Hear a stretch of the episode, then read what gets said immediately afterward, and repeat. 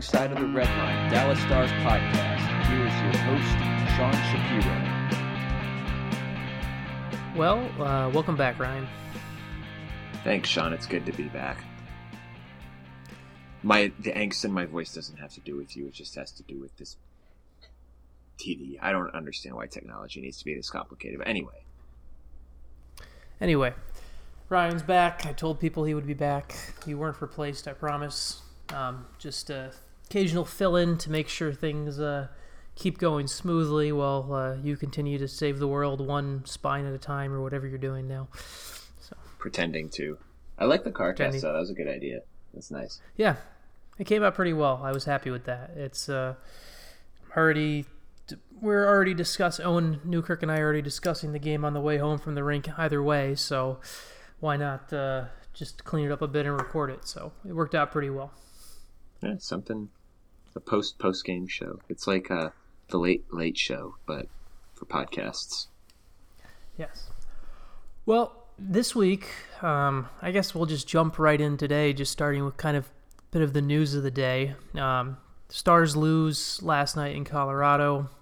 They lose uh, five to three to the Avalanche, which is not an easy place to go. Um, granted, the Avalanche have been very bad in the past, so it, the record might not indicate it, but Colorado actually should be a tough place to play a road game in theory, based on the altitude and. Uh, and uh, going in there uh, on a one-off. I think um, you were pointing. I know you lived there for what about a ye six months, a year uh, in Denver, didn't you? It Or was right around there. Just I lived in Colorado Springs for just over a year, and um, Colorado Springs, if I remember correctly, is um, a little higher than Denver. I think elevation in the Springs is like sixty five hundred. I could also be making that up, um, but it, I mean, regardless, it's about the same, and um, it just kind of. I, I don't want to say it depends because it doesn't depend. Um, it well, it depends on what kind of physical activity you're doing. My parents live in Denver now, so when I went home between our semesters, I went and I just ran, I just treadmill ran, uh, low intensity late weightlifting, and it was fine. But I mean, that's not playing hockey intensely for any period of time whatsoever. And the, when I first moved out to the Springs, it was after and that's why I say it kind of depends because when I moved out there and the first time I worked out there, I was not nearly in the physical condition that these guys are in. But, um, I almost passed out the first time I worked out in the spring. So yes, it can be, if you're not prepared for it, it can be pretty devastating on your system. And there's ways you can train for it. Um, but if you're in the NHL, you're not too worried about doing low oxygen training or oxygen jet deprivation training for a place that you're going to play maybe three times a year. So it's, you know, it is what it is, I guess. Yeah, overall, it was a weird game in general, and I don't want to put too much blame on the altitude because the Stars in general, um, the altitude doesn't take away the fact that uh, Semyon uh, Varlamov played very well. Doesn't take away the fact that uh, inch here, inch there. Tyler Seguin has two extra goals in that game. He hits the bar, um, and in the third period, um, another opportunity that was real close. So it, that doesn't. I don't want to use it as an excuse, but I just kind of wanted to start that as the narrative, as it was a weird game, um, and it was a weird game that came with, and also on top of that, the Stars are playing with five defensemen there since Stephen Johns, and we'll talk about that. We'll get to that in a minute. But since Stephen Johns left the game with an injury, um, it was a weird game that came with a bit of a even weirder after effects because we had after the game and uh, it seems that it's somewhat resolved but i feel like we should talk about it a little bit after the game ben bishop is not very happy with the decision that he got pulled um, bishop was i don't think you could say he was bad but he looked average uh, last night he made a couple of mistakes on the one goal where he lost the puck behind the net there's a mistake there um, the third goal that he allowed is not his fault because Julius Honka can't turn the puck over like that, but he does look like he's swimming in the crease. And on the first goal, I actually had no problem with the first goal because I think nine times out of ten that poke check pays off. It's just just an unlucky bounce. The weird thing about it was if he had gotten pulled right after the third goal, I don't think we would have thought much about it. But Ken Hitchcock waits about three minutes till the media timeout to pull him and put Kari Lehtonen in. And then he actually never really explained it to the goaltender till after till after the game. And by the time Ken Hitch, by the time Ben Bishop meets with the media, he's not happy. He's pissed off. He says, "I don't know why I came out. I didn't understand that." Um, and uh, and he never he never got a justifiable um, he never got a justifiable reason for it during the game or before he had a chance to meet with the media. Ken Hitchcock later said he did it to spark the team and boost the team and everything like that, and it didn't matter who was in goal; it needed to be done.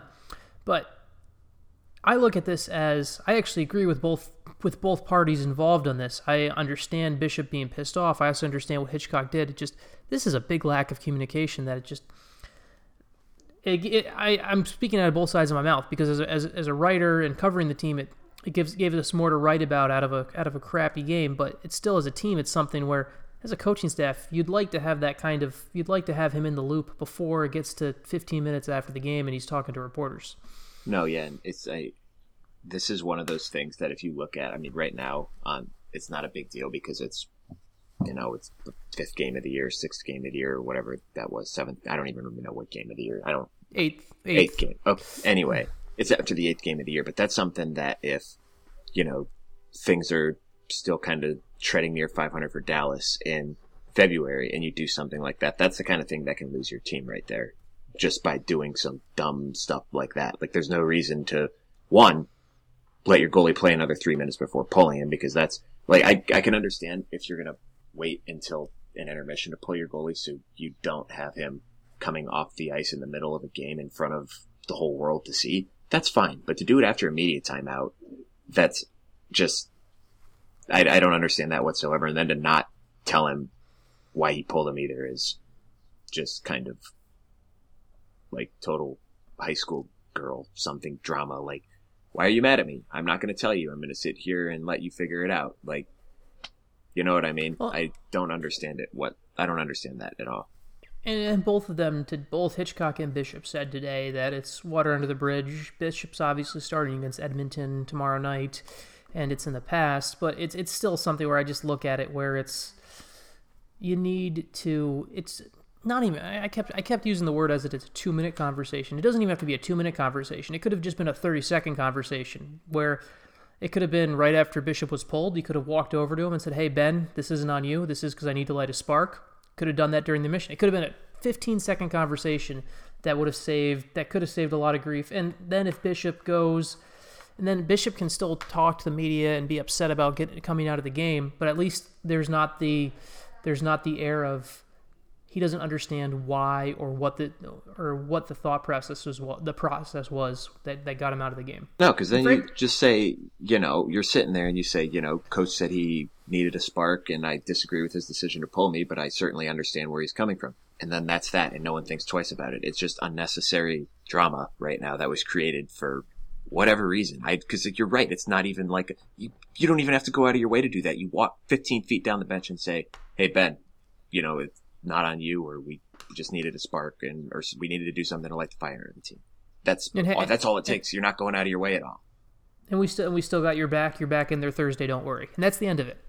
that's yeah. the end of it.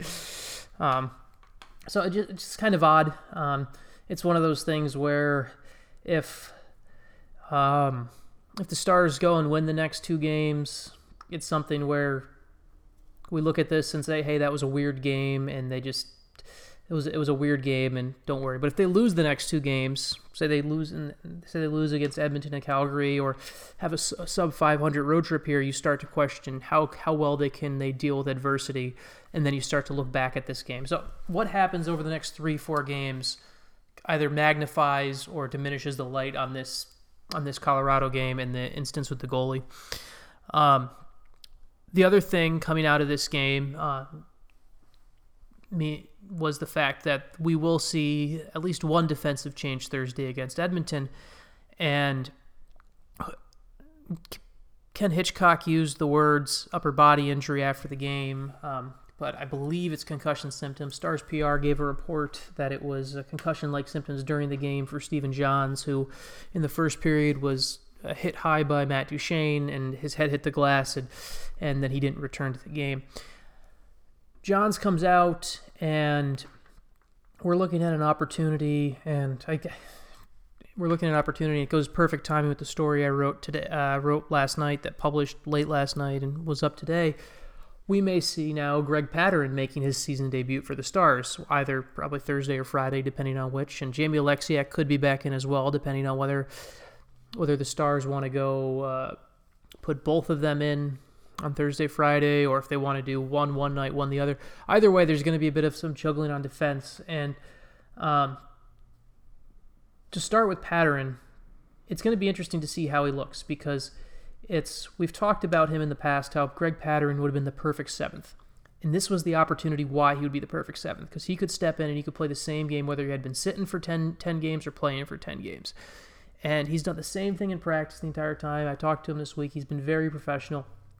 This is an opportunity for Pateryn to prove that and show that, you know what, their faith in me, I, I, I can, I, I restore, I I fulfilled their faith in me, and I'm and there's a reason they waived Patrick Nemeth and, and not me. Yeah, I mean it's kind of what we've been talking about since this whole defense thing continued. I mean, it's really what we've been talking about all summer. That this is the guy you want in there as the extra guy because he's the guy who can come in on a moment's notice and play if you have an injury or you feel like you need a lineup change, which apparently is both in this case. So it, it'll be I I I feel like I, I get you want to pump up your own guys, but I I'm not a fan of when coaches just go out of their way to excessively praise guys for seemingly no reason. Like you know we we we saw it with Honka at the start of camp. Clearly, that hasn't matriculated the way we thought it would. We've seen it with Oleksiak, and anyone with two eyes can see that that was just blowing smoke up our ass or something. And then today, Hitch is, yeah, I see it on Twitter. Hitch is like, hey, I can see Greg Pateryn is the guy coming in and could be the guy we don't want to take out. Like, what? I, I don't understand what his end game here is. I mean, I understand, I kind of get what his end game is, is you want to make your guys feel good or whatever, but it's just, you, you don't need to be all blowy, smoky about it. But that's that's what he does, though. I mean, that's just a reality of what what Hitch does. There's the, I mean, say Remi Elie gets sent down to the AHL next week, just in theory, just to give an example. Say Remi Elie gets sent down to the AHL. We'll look back and two weeks, two two and a half weeks ago, Ken Hitchcock said something along the lines of Remi Elie's game is ready made for the AH for the NHL, and he he should be, uh, and he and he's worked his way up, and yada yada yada. And it's he says a lot of things, and it's I mean it's it's something from a media perspective um, when covering him. I don't, and this is something that you might have noticed as someone who's worked in sports media before, and I'm not sure if it's something it, you might not notice it if you don't pay that much attention to the dichotomy of how a story's written, but it creates the. There was way more opportunities with Lindy last year where you could state things as fact because if Lindy said something, he was going to do it. There's a lot more examples where we have to attribute and, and, and just to make sure to cover make sure to cover our own asses and say Hitch said or Hitchcock said and make sure that he's attributed because the minute he says something and uh, and puts it out there in, in the in the media age we live in, it tends to contradict something else and I, I basically I'm, I'm rambling here, but basically it's something where Hitch says a lot of has says a lot of crap, um, and it it creates a lot to write about, but it also creates it, it's we sometimes have to do a better job of figuring out what's true and what's not. Just as both a media standpoint and both as a fan standpoint, there's a lot to shift through. Yeah, we went from one end of the spectrum where you had Lindy, who seemingly went out of his way to play games with you guys, by saying, "I'm not telling you who my starting goalie is tonight," to Hitchcock now, who's playing games with you by just talking out of his ass. Which uh, I don't know which one you'd rather have. I'd rather have the coach who's like screw you, I'm not telling you because then it's like, okay, well, we can put two and two together here, but now you have your coach who's saying great things about all eight defensemen several different points, at several different places in time. Holy, I don't know why that word was so hard for me. Places, it's not a hard word. Places, two syllables, but it, it, that would drive me insane. Like, how? Because then it's like if if your coach isn't telling you anything, then it's like okay, whatever, that's fine. Now you kind of have to sift through the BS and figure out what's what, and that would just annoy the hell out of me. It annoys the hell out of me reading it on Twitter. Just it's like, dude, come on, you don't. It, it at least treat us with a little. It, don't insult our intelligence that badly. Well, and, and there are certain things that he is that are good from a media sharing standpoint that you have. For example, him going into a road trip and being willing to tell us that, hey, Car, um, Kari will start the back to back, and then he's gonna, then he's actually going to follow through with that. Those things I like to see. It's just, um, and this is just a responsibility that I guess falls with the media members covering Hitches. We have to continue to figure out and split through what he said, what he hasn't said. Um, I enjoy the fun Mark. Um, I enjoy the fun Mark Stepneski has had with it. Where the other day, um, I tweeted about how uh, Hitch said that he didn't like how they couldn't play Jamie Oleksiak on the right side. It was unfair, and it just was a situation that wouldn't work. And then Mark um, basically quote tweeted me with a response. But wait, didn't two weeks ago he loved Oleksiak on the right side? So we have to have fun with it too. I guess that's true. I guess if you're gonna deal with a coach who's, I guess it's kind of like, um, you know how every time Donald Trump tweets something now, there's or does something now, there's always an old tweet that contradicts exactly what he just did. I guess it's kind of like that in that sense, except you don't have to dig back five years to find it. So I I, I could see where that would be fun. It would just, just as a as a, as someone who's not close to the team and is just trying to get information from the outside, it's annoying because it's like no, Greg Pateryn's going to play one game, and then you're going to realize he doesn't bring literally anything to the lineup that Julius Honka doesn't, and they're going to be like, okay, I'd rather have the guy in there who can potentially be an exciting offensive player. You know what I mean? No, and, and that's that's the thing. Greg Pateryn is a solid, reliable, steady baseline defender, but it's not like Greg Pateryn's going to come in and quarterback your power play unit or do anything like that. And if you were to have no outside context of what other guys have done, you would think that's the type of role Hitchcock would be expecting to play after his comments today. Um, and yeah, obviously, exactly. he's not going to be that. Exactly. It's it's we we know we're is that's one of my. I mean, that's another pet peeve I have with sports people in general is they think that by and large the general public is stupid and can't read between the lines, which I mean, there's some people out there, it's true, but for the most part, it's not that hard to pick up on. So don't, just, you don't have to do this. Let's move on from that subject now to uh, one thing that's just kind of a frustration for this team, um, and we just haven't seen, other than the fourth line, which has uh, which has played well this team has no depth scoring right now. And you have Jamie Benn and Tyler Seguin who are getting points, and um, they put Brett Ritchie on that line the other night, and Brett Ritchie got his first goal of the season playing on that line, but um, that obviously came at the expense of putting Radulov with the Janmark line.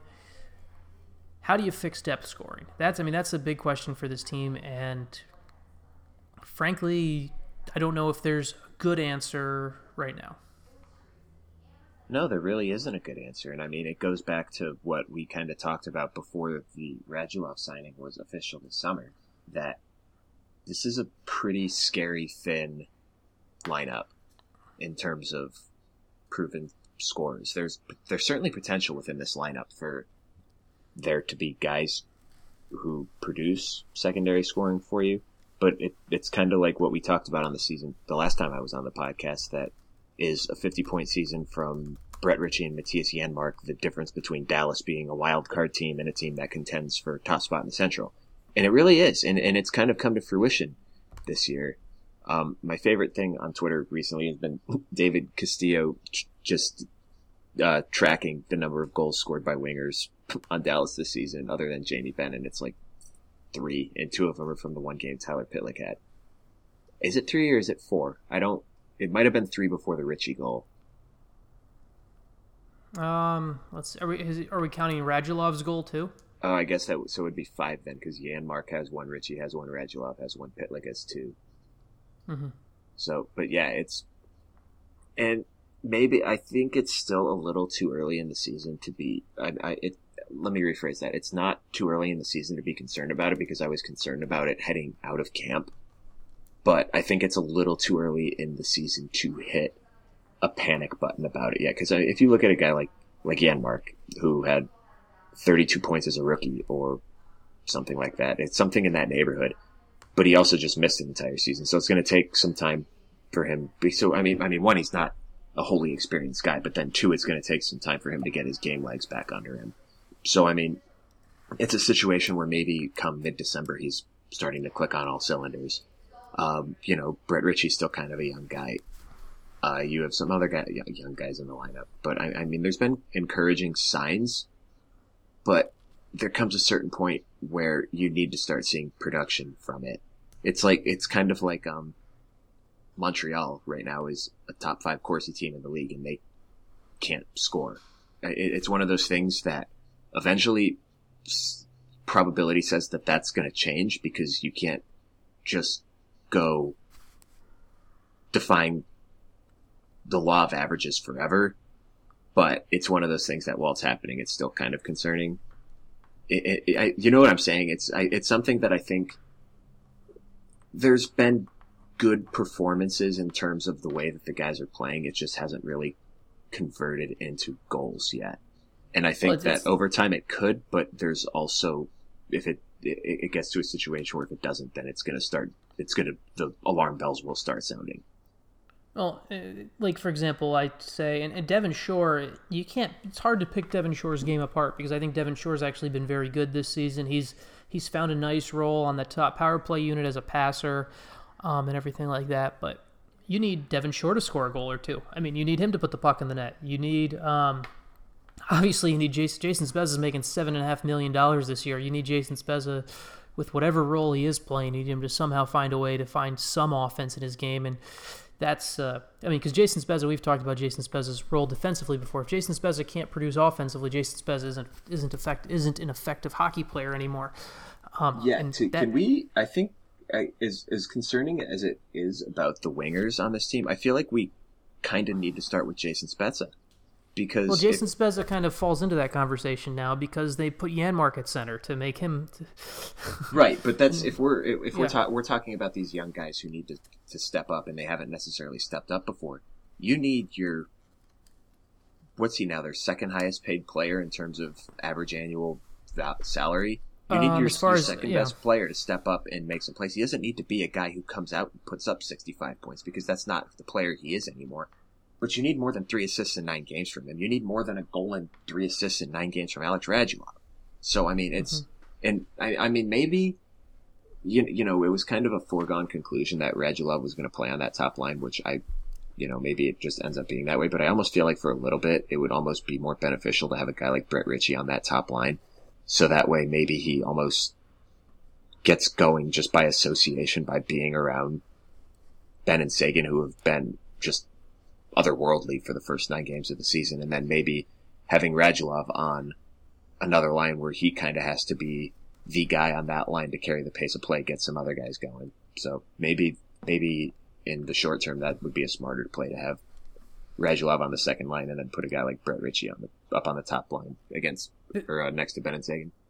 Yeah, the key for me is I, I, think Radulov actually. I think we do have to give Radulov some credit for Benn and Seguin's success. Not all of it, obviously, but I think there are some moments where um, you've noticed just the way they can cycle the puck and the way that line can control the puck with Radulov. Um, obviously, they can't control the puck as well with Ritchie. They're still a dangerous line with Brett Ritchie. Those two players are dangerous are dangerous with anyone, but you do have to give Radulov some credit. But no, you're right. I think Radulov um, to put Ritchie on that line isn't a bad idea. The key is just figuring out. I mean, basically, the Stars need to figure out how to make a middle six that works because um, while I don't like calling them a fourth line based off their role, and I think the fourth line, um, what we think of a fourth line is kind of antiquated and, and it doesn't exist in today's game. But the fa- the Faksa line is the fourth line by playing time and how and how things are going to shake out. Um, you need to find a middle somehow find a middle way to get your middle six going. Um, and right now, I don't. I don't like the uh, you, you talk the entire season about building speed and everything like that. That's that's where this game's going. This is the game is faster than it's ever been played before. Yada yada yada yada. If that's the case, Jason Spezza and Martin Hanzal can't be on a line with Remi Elie because Remi Elie is well, Remi Elie brings a speed element to the game. Jason Jason Spezza and Martin Hanzal are very I'll use the word plotting. That's what the, where they are kind of in their point in this in, in their careers. Spezza isn't fast. Hanzal was never fast, but Hanzal wasn't there for his speed. But they don't that that group. You can't have your you can't have two slower players and then Remi Elie, who still has a lot to learn about the NHL level, who probably isn't going to create anything with his speed and his skill combined. It just that grouping, I just don't see. I don't see how that grouping works long term. You know who we should really be concerned about right now? Martin Hanzal. Dallas is fourth in the league with a 54% Corsi for percentage. Through nine games or seven games, I don't remember which one it is. Martin, maybe it's eight games. No, it was nine games. It was nine games. It's nine, like, nine games nine now. He has one goal. He's minus seven, and he is dead ass last on this team with a 44.9% Corsi for percentage. That's two percentage points lower than anyone else. He is an anchor right now, and uh, that's and that's that's not good. Okay, the, the one caveat we have to apply, and I don't know if you have that number in front of you. Do you have his zone starts in front of you? Fair. Touche. 68%, 68% defensive zone start time, which is, it's yeah. going to kill you, but still, yeah. that's, it's, those it, are not good numbers for a guy that you just brought in to kind of be a secondary scoring no, option so, for so you. I, I, I agree it needs to be better. I agree it needs to be better. But to call him an anchor, I don't think that's fair right now because I think his usage is turning that's him true. into an anchor. That's true. I, I, I take back the anchor part, but still, that's remarkably concerning for almost for being more than ten percent of the way through the season. Yes, you'd like to see more, but I think we need to. You'd like to see more from him. I agree, but I'm just I am going to play devil's advocate and just look at the how he's being used. The same thing goes for. I mean, I mean, I think I believe okay, Devin Shore. I believe Devin Shore. I believe Devin Shore has a poor Corsi as well, right? Yeah, and he he's one of three guys on the team with a Corsi below fifty. He's also in this. He's also sixty percent defensive zone start time. Meanwhile, Tyler Pitlick is sixty six point seven percent defensive zone start time, but he's at fifty two percent. So I mean, well, Tyler eh, Pitlick's well, one of the best stories this season and I think I, I feel like if I, you you and Owen talked about it last week that it, hmm. the the thing with him was always health, and he looks healthy right now. That was hmm. that's gonna be if he as long as he stays healthy, that's gonna end up being looking like a fantastically smart signing. Mm-hmm. Very much so. Um, so we talk about ways to fix this depth scoring. And one thing that I want to bring up, and I know other people have pushed for it before, but it's starting to get to the point where, and I wanted to be patient on it, but if you go through this weekend and you still don't have answers, at what point do you consider switching Jason Dickinson for Remi Elie? Uh, about two weeks ago. Okay. I I like I think Remi Elie is another one of those guys like Gemel Smith who's a great story. I just don't think I think he's Antoine Roussel light. And Antoine Roussel already only brings a finite amount of offense to the table. Remi Elie is even less than that. Jason Dickinson is a guy who has scoring talent. Obviously, he was a former first round pick, and he's. I, I, I will go, I will stop short of saying he is absolutely tearing up the AHL right now, but he is more than acquitting himself in the AHL to start the season. So, I mean, he's a guy that I would have had on this team to start the season because, just because of the, it, it'd be one thing if we were looking at, you know, he's a guy who, who's going to be a bottom six guy on a team that has a very clearly defined top six but we're we're we're talking about a team right now that has a first line and then twelve guys who they're just kind of throwing out there and they're throwing shit against the wall and seeing what sticks. And there's if if that was your strategy to start the season, there's no reason that Jason Dickinson should not have been one of those twelve guys because he's significantly more talented than probably half the guys that they're trotting out there right now in that bottom twelve. Uh, if we're excluding Radulov, bottom, Benn, bottom, bottom, bottom nine, bottom nine. That's Jesus Christ, I can't do math. Bottom nine. That's bottom nine. He is significantly more talented. He's than at least half those guys that they're trotting out in that bottom nine. Hold on, I'm going to do this math. Let's see.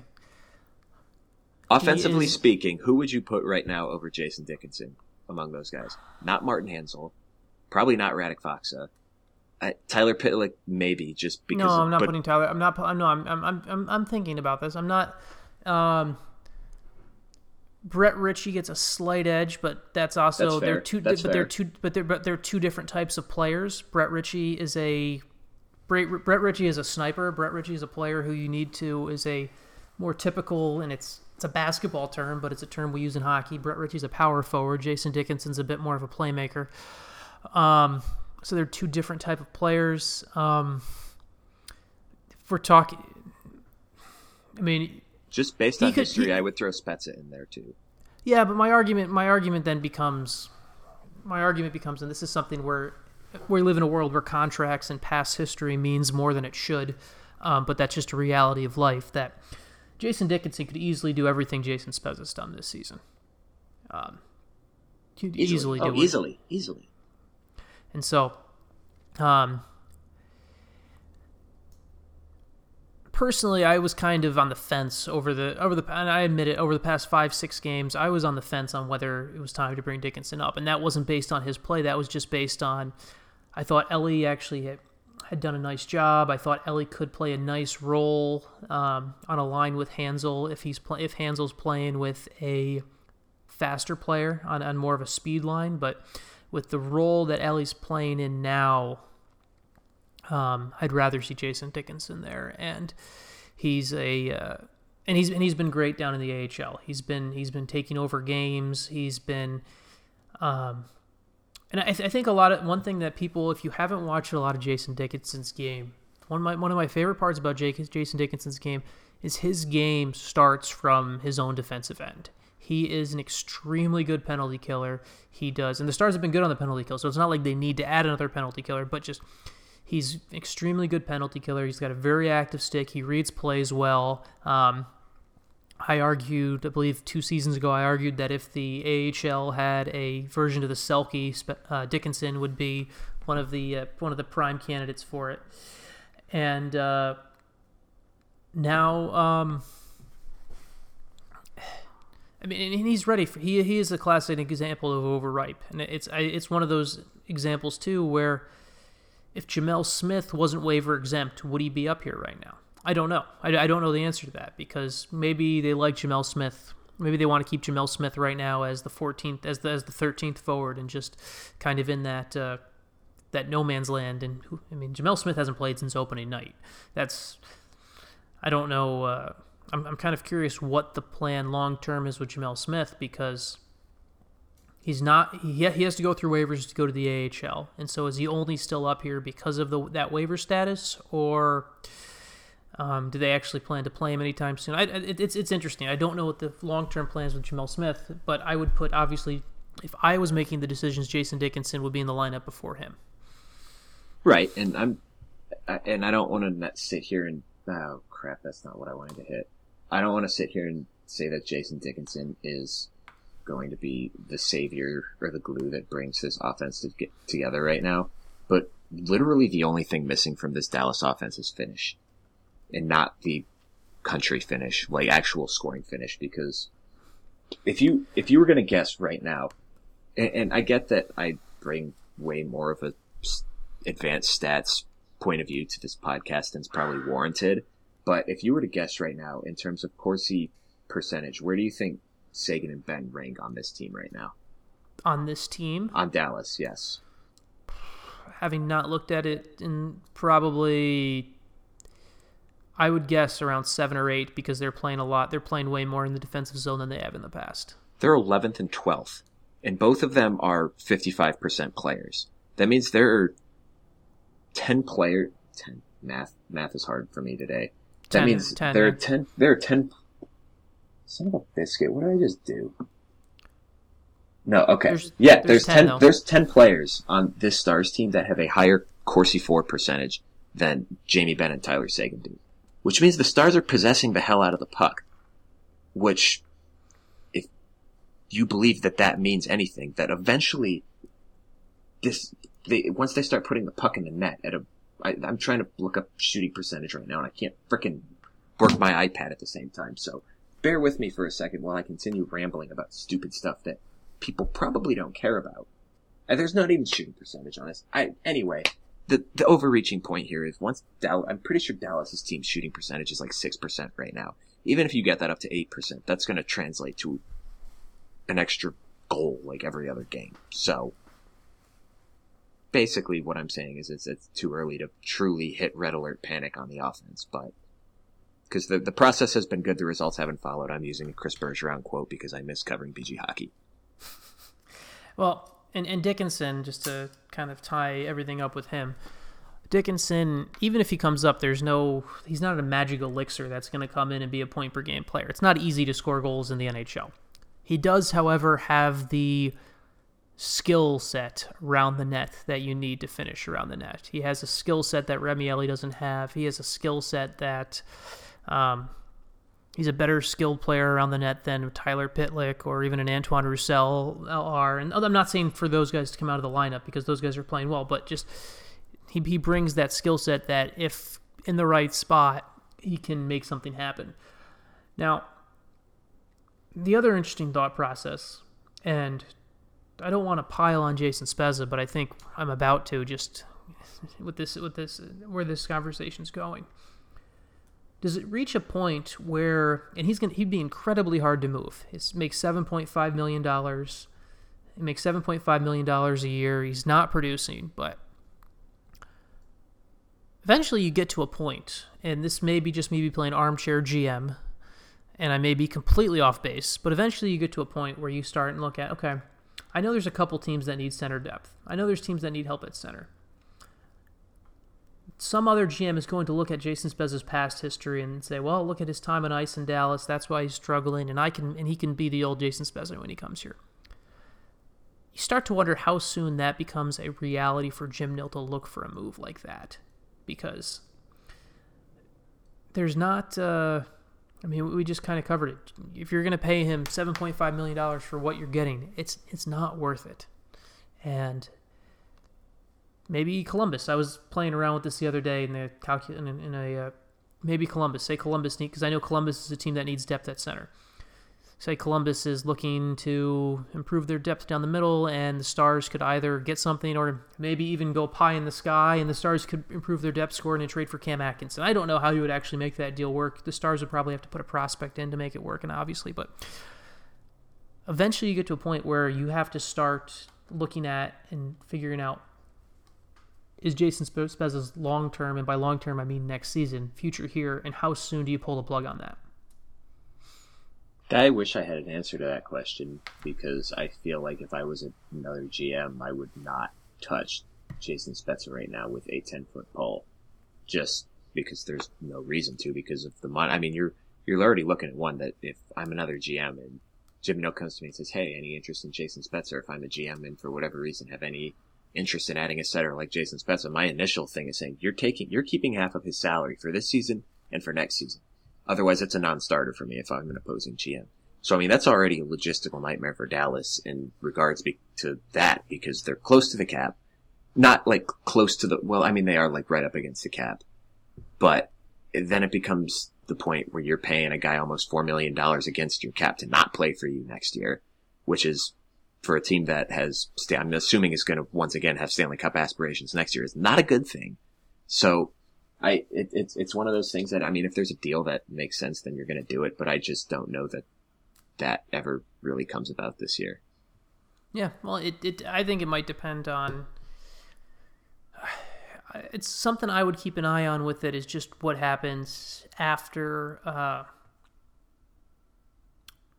no, right, that's true because you yeah. don't know. You, some guy get you. You know, you look at Dallas last year, and you have say that happens to Team X that has, you know, they came into the season looking to, you know, let's say like Edmonton for example. Like this is just this could be a terrible example. I don't know. I'm just thinking right off the top of my head. You know, they won the Pacific last year, and they sure as hell, as long as Connor McDavid's on that team, have a chance to win the Stanley Cup. But say that something terrible happens and Connor McDavid blocks a shot with his face and he ends up missing six months for the year. And you're Peter Chiarelli and you're sitting there and you're like, holy crap, I'm desperate. I need something. Then maybe that becomes a situation where Jason Spezza comes into play because team X is desperate and needs help. But I, unless, and you know, it, it's so hard to say what happens because injuries happen. Teams who are supposed to be good start struggling and then their GM gets desperate because he's trying to save his job. But just on the surface right now, it's just, to me, I just, it's very tough for me to see how Jason Spezza is not on the stars through the end of next season. Well, I, I will say this: Jason Spezza's value goes up if and or when Matt Duchene gets traded. Fair. Once, because if Duchene doesn't get traded, um, then it doesn't impact it at all. Then it's the same. But if Duchene does get traded, there's going there's always the trickle down effect of teams that were in the conversation who they need to go to their plan B, and maybe that's Jason Spezza. Or they need to, they see one team made a move, so they have to counteract and make another move. So if Matt Duchene is moved, Jason Spezza val- Jason Spezza's value goes up. I think that's I think that's a fair assessment. No matter how good Jason Spezza is, just because for the because he has that GM, whether it's a desperate move or a move that they think they're adding a veteran for a cup run or whatever it is, they have his past history and his career point totals to go and point to their fan base and their owner and say, "Hey, look, we brought in this guy who's this type, who's this type of player, and uh, and he has this history of doing this. Doesn't mean he's done it. Doesn't mean he's done it lately, but he's he's done it. He's done it in the past. So, I mean, it goes back to uh, I was had a conversation with somebody on Twitter the other day about uh, Adam Cracknell got waived yesterday by the Rangers and uh, cleared today and got sent down to Hartford. Somebody asked me on Twitter if uh, Adam Cracknell did he really not have that good of a season as we thought he did last year, and I pointed out that well his uh, his play this season his play this season doesn't change what he did last season. But Adam Cracknell is the echelon of player that lives. There's two echelons of players in the NHL. There's the players who live by the "what have you done lately" model, and that's the bottom six, the depth guys like Adam Cracknell. Then there's the players who are the superstars, who always have the superstars and the top six guys who have the umbrella there, have the, parachute there to allow them to live by, even if they have a bad year. Even if they have a bad year, there's bias for what they've done in the past. If Jamie Benn if Jamie Benn has a bad year like he did last year, we all we all look at it and say, "Oh, don't worry, he'll be back because he's Jamie Benn." While it, it, it's so it's a double standard in pro sports um, that comes into play, and that will ugh, I can't talk right now, but basically that double standard will boost Jason Spezza's value higher than it should based on a player if we just took a name and uh, career history off the off his hockey card and told you, "Would you want this player?" Right, for sure. All right, I found it. I that I didn't find it in terms in terms of big picture. But Dallas as a team is shooting 8.3%. The NHL average is 9.3%. So okay. if even if you even if you're going to assume that eventually this team is going to progress to being an average shooting team, there is significant room for growth. And I get that right now, like right now, Dallas is fourth in the league in shots on goal differential. They're eighth in the league in power play percentage. They're third in the league in penalty kill those things, I, I Dallas isn't going to kill net penalties at 91% all year. They're probably not going to, I mean, they could feasibly sit around 20 to 23% on the power play all year just because of some of the guys that they have. But they're probably going to regress a little bit there too. So, but they're also not going to only score 2.9 goals per game and give up likewise 2.9 goals per game for the rest of the season. As a team, Dallas has a team PDO under 100, which is, they're at like 98.5 or 6 or something like that. So there's going to be some progression in save percentage and shooting percentage. The process is good. The results just need to follow, and they're going to follow. And regression is a fact of life too. I mean, it's it's it's kind of funny. We look at special teams right now, and um, Ken Hitchcock talked about, oh well, you got to be at, uh, at at 105 to you have to have the numbers at 105. Just your combined uh, your combined power play plus your combined penalty kill percentage at 105, and that's what successful teams do. Do you know how many teams finished with above 105 last season? In terms of penalty kill and power play combined percentage? Yeah. One. I believe it was actually two. There was there was it's like Columbus was... and someone else, I think, and that was only yeah. because Columbus was at like 28 percent on the power play all year. Mm-hmm. It's not a. I mean, it's it's a number that's kind of so the Stars are at like going into last weekend, they were at 117. Obviously, that will regress. Um, so special teams will regress, PDO will get better, and uh, and, and it's to to put a positive spin on all of this, which I think we've done. Basically, it's still early in the season. It's still they're, they're they still they're still above 500.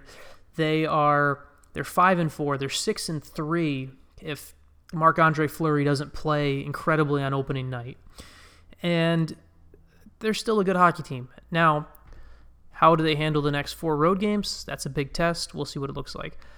Now, let's talk about some other hockey things, Ryan, because I wanted to dive into this real quick with you since you and I haven't you haven't been on the podcast, and I wanted to talk to you about it. Vegas. We talk about coming back to earth and things like that. Vegas' start to the season. They're six and one or seven seven and one now to start the season. They've used three different goalies. I don't even know Dansk's first name, but Dansk has two wins in goal. And their projected number one center got sent back to the AHL today. Uh, yeah, George McPhee needs to be fired just for how they've handled that whole situation because that has been a friggin' mess. You're keeping nine defensemen on your team, three of whom have no business being on an NHL roster, period. Like, why are you keeping Brad Hunt and Griffin Reinhart around for? You really think someone is going to step up and trade for one of these guys? They're garbage. They are both below average hockey players that all uh, 30 other NHL teams have at least one of in their minor league system. What well, do you con- think you're going to get for that? And the concept, of, and the concept that Griffin Reinhart and Brad Hunt wouldn't clear waivers is laughable to me. Yeah, exactly. Like, what are you evaluating them for? Like, you clearly, I mean, you, it's a team that has some good defensemen, but when, like, Deryk Engelland is your third best defenseman, what? No, you're, no. Just, it, it, that, the way that they've handled that whole thing just makes me irrationally mad because there's absolutely no reason for that. But no, and, and and also their schedule, and I don't want. I mean, the win against Chicago the other night was good for them, but you look at who they've beat. They've beat Arizona twice. Uh, they beat uh, they beat Boston, who's not a good team. They haven't played many good teams, and I mean, and that's in the one game. The game they did win against the Stars, Marc Andre Fleury stole that game. Um, so it's it's it's interesting to see when this team will fall to earth and what that will look like. I will say this: Gerard Gallant has done a great job making himself an early candidate for Coach of the Year because for him to manage all the things that his GM has forced him to handle, he's done a hell of a job. You got to give the coach full credit. No, for sure, you one hundred percent. They it's it's been a fantastic story, and right now, you it, it's just been kind of it, it's almost been like a perfect storm start to the season for them that they're getting guys stepping up at the right time. But I mean, you look at just looking at their stats page right now, James Neal hasn't been a point per game player in like seven years, and he's leading their team with eight points in eight games. Riley Smith has never been a point per game guy in the NHL. Uh, William Karlsson is, I, I feel like five points in eight games is about right for him, especially now that he's going to get more ice time. But then you look at the rest of this team, like, you know, one bad hit and David Perron's going to miss the rest of the season. Luca Sbisa is not going to keep putting up assists, five assists every eight games. Deryk Engelland's not going to be putting up, not going to have a 40 point season. Colin Miller's not going to have a 40 point season. You know, it's just, uh, the, I think that it, most people kind of hit on the head that they weren't going to be a bad team this year just because Marc Andre Fleury, when he's healthy and when he's on, is still a great to borderline elite goalie in the NHL. The thing is, is he hasn't been on his, he wasn't on his game a ton with Pittsburgh the last couple of years or healthy. It was it was a lot more sporadic than it had been earlier in his career. And I mean, we saw it last year after um, Matt Murray got hurt. He was on. He basically was the one of, of the reasons they won the Stanley Cup. He got them through that Matt Murray injury in the playoffs. So, if as long as he was on his game, they were going to be a team that could make some noise. But they're, I mean, they're not going to win seven of every eight games. I mean, I feel like I feel stupid for even saying that, but it, it's just it, it's it's almost what did Tom Herman say a couple of weeks ago that they needed pixie dust or something like that. It's it's all pixie dust for this team right now. They have they're riding the emotional high that that city has given them.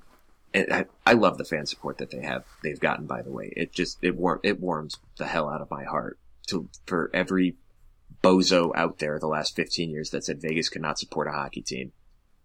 Y'all can go F yourselves now, as far as I'm concerned, because, and you know, maybe that changes as it, once this team falls off a cliff and starts losing games, but it's been phenomenal so far. But it, it's just, it, it's one of those things that I'm enjoying and I'm going to enjoy it while it lasts because it's fun as hell to watch.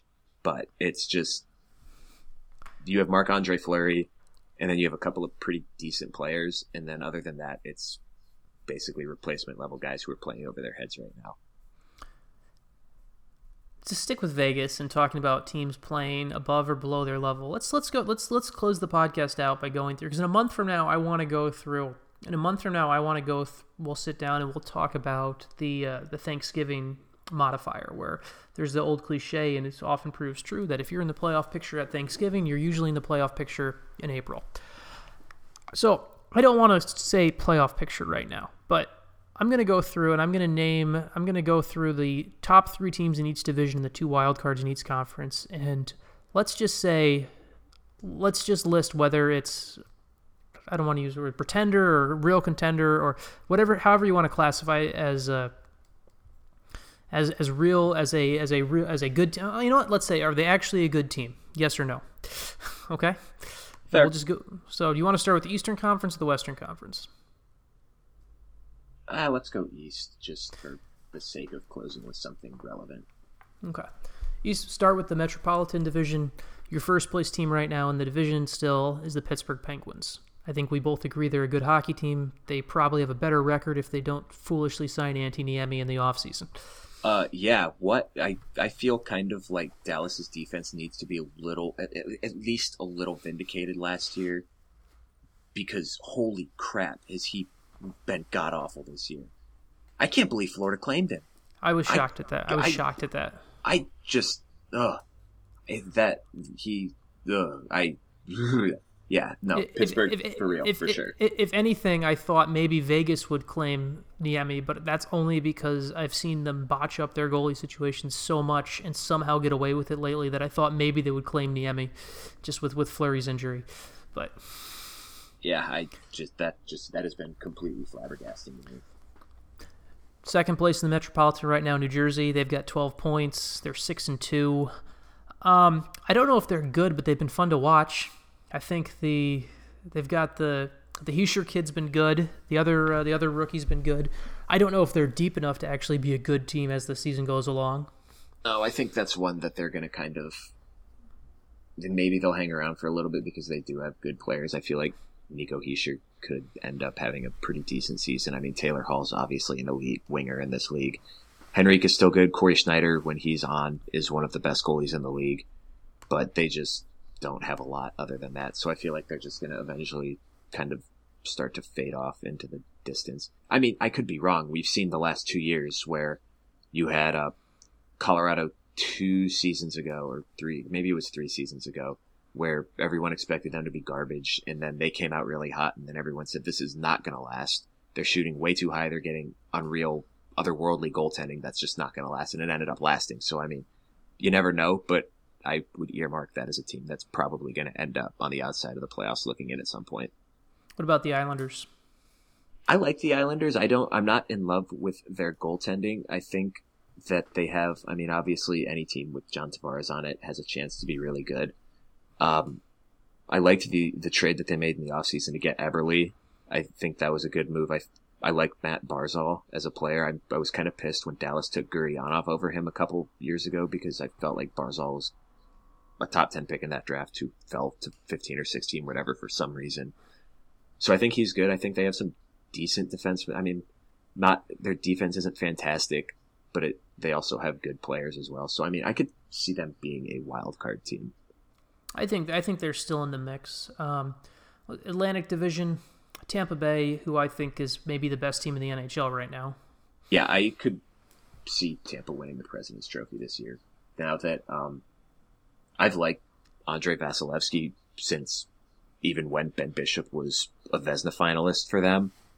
And now that it's unquestionably his team, I think the confidence that they showed in him has kind of paid off.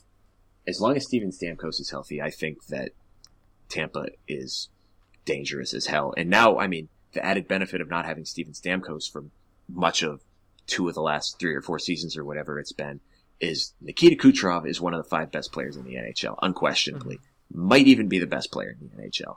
Well, okay, yeah, that's a lie. He might be the best non Crosby slash McDavid player in the NHL. He's good as hell. And if you have a healthy Steven Stamkos and a healthy Nikita Kucherov, and you're looking at Victor Hedman's arguably one of the three best defensemen in the NHL. You have a, you have really good depth scoring with Ondrej Palat, Tyler Johnson. You still have Ryan Callahan, who can be a decent player every now and then. I have a very difficult time seeing anyone right now who right who can kind of challenge Tampa in the East. Maybe Pittsburgh, but that's it's kind of those two teams for me right now in the East, possibly even that, in the entire league. Yeah, Tampa's extremely good. I think I love the. I mean, that power play. I mean, when you've got both what Kucherov's doing and what's with Stamkos on the same power play, that's ridiculous. yeah, no kidding. That's borderline illegal. Yeah.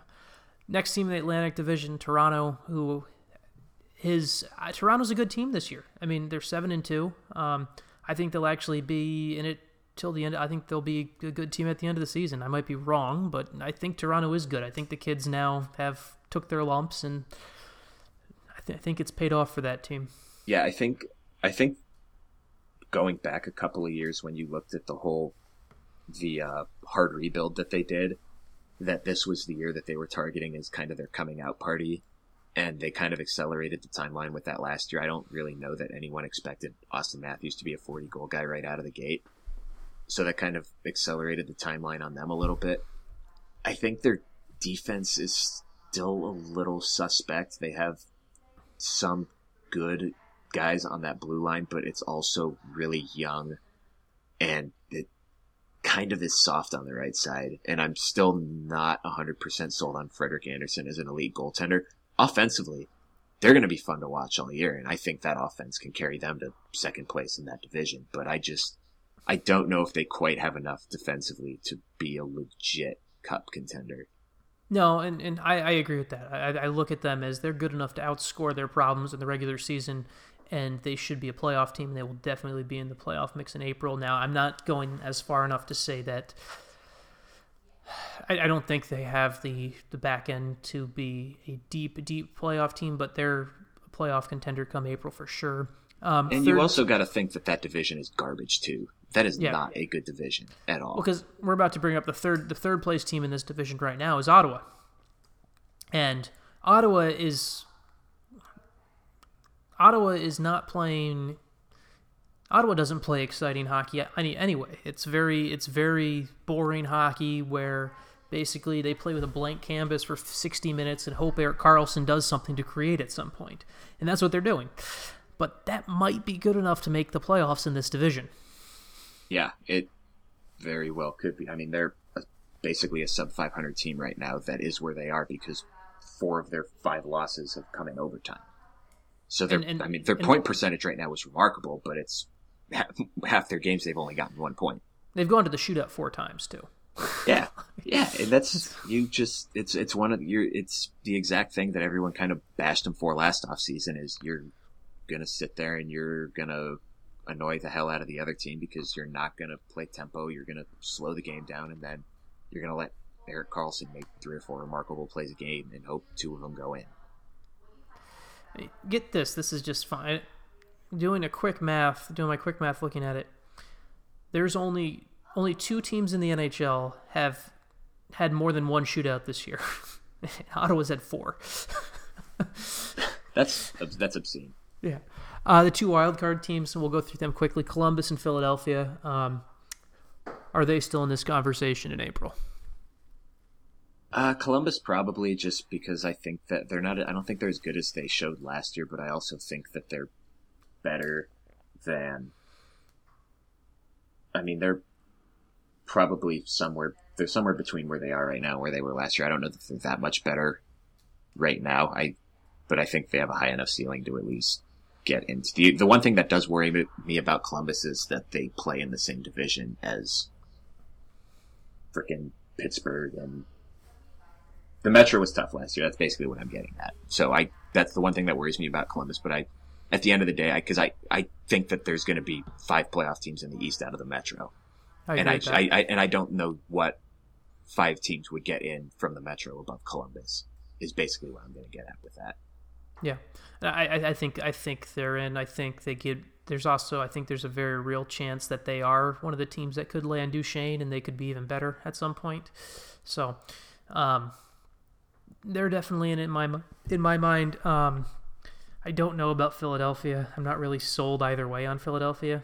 No, I don't like their goaltending at all, and I just and the, the same thing with Columbus and the Metro. I that's I think I think they're going to end up getting jumped by at least Washington, and it would not surprise me if the Rangers and Carolina both came. I got the Rangers have been awful this year, They're so bad. They've been so and bad. I I just I that that perplexes me. But it if if Lundqvist goes on a run, I mean, you never know what can happen with the Rangers. But I I could legitimately see three teams in, within their own division jumping Philly. So tough don't to want- see them making it.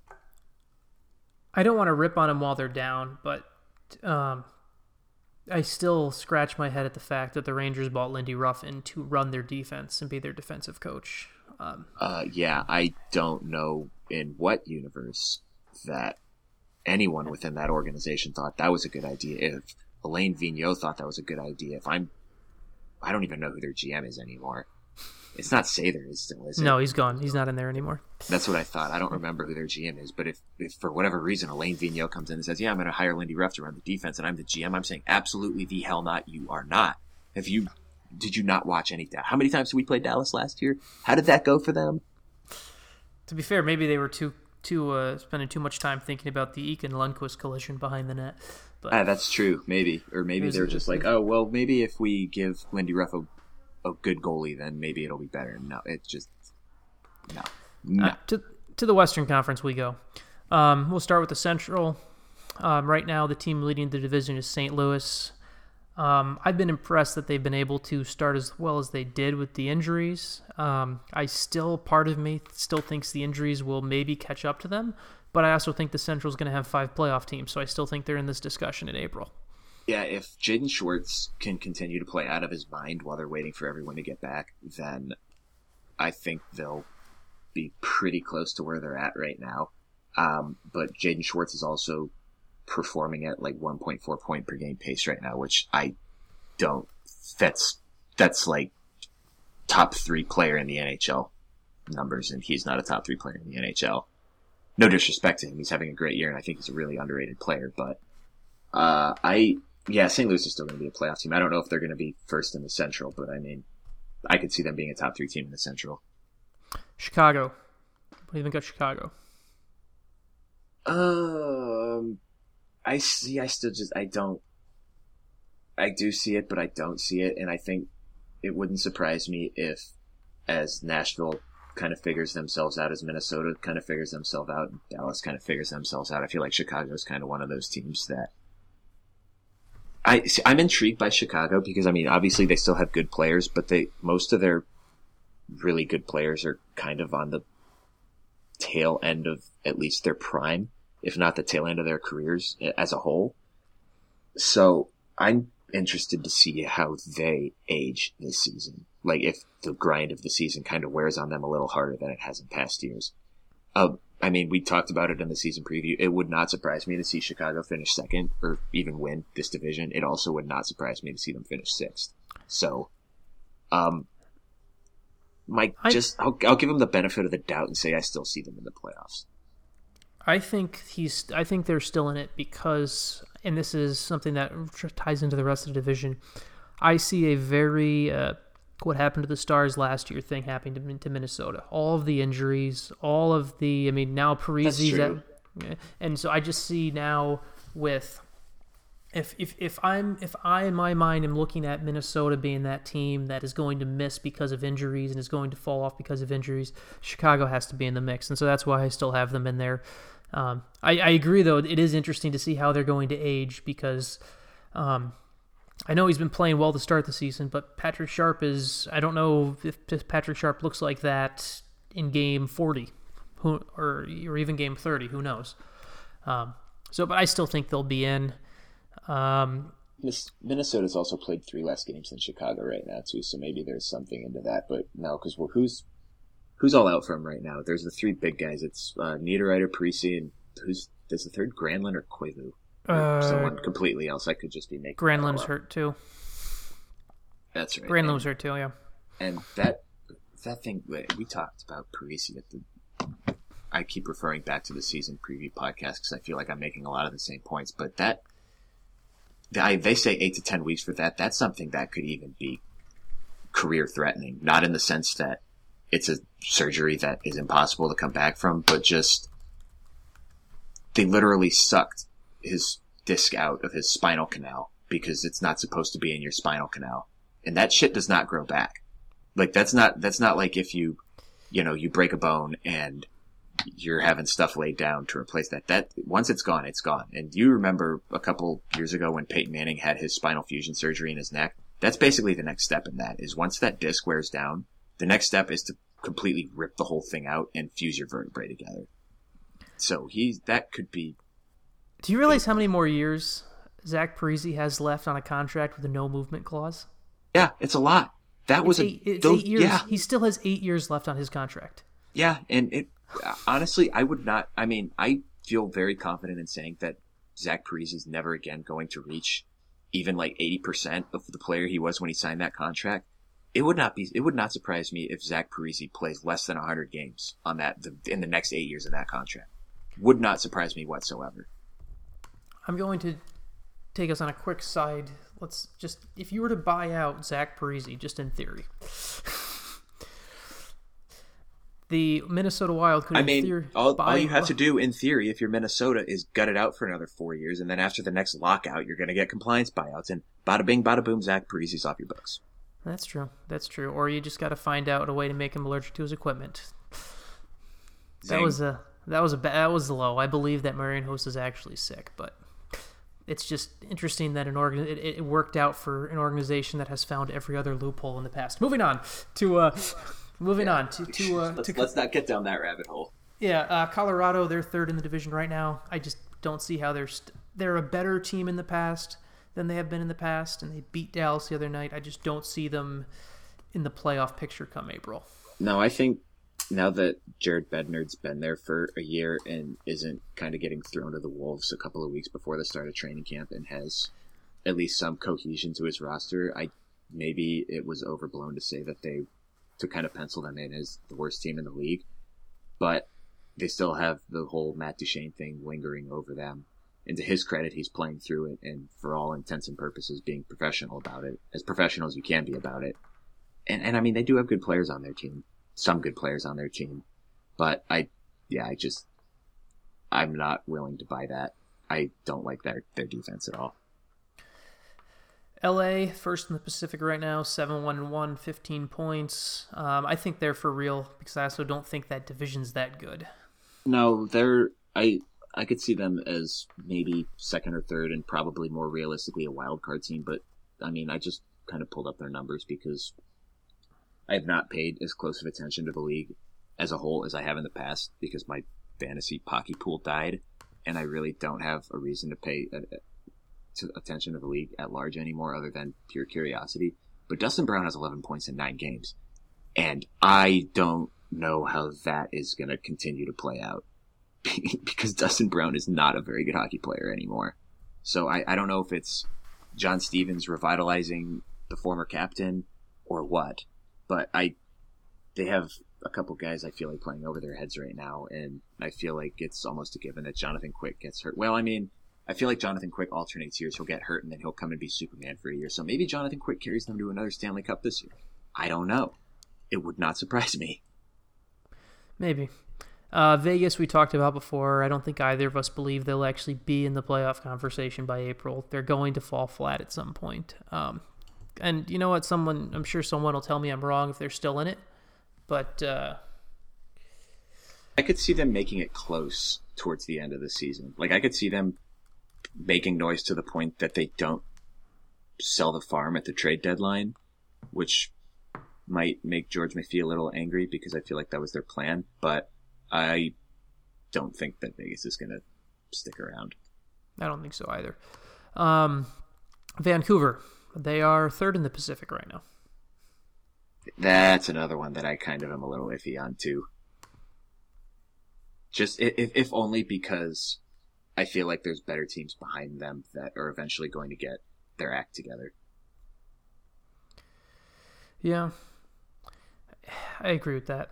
I don't. It's the whole that whole think, div- that whole division's kind of a crapshoot right now because no one's been extremely. The team that the two teams at the top of the division are kind of. You don't expect them to be as good as nearly as good as they are in even two weeks from now. But right, you're looking at a team that missed the playoffs last year and a team that didn't exist last year that are mm-hmm. outpacing everyone by that they've lapped the field already almost. Um, but I, I, feel like we're both operating under the assumption that the Pacific's only going to end up sending three teams to mm-hmm. the playoffs this year, which if we're assuming the Kings get back in means that you got Anaheim, San Jose, Edmonton, and probably Calgary, who are contenders. I feel like so. I, you know, it's I I don't see how Vancouver hangs around long enough to stay in there. Final two teams and the perfect way to round this out.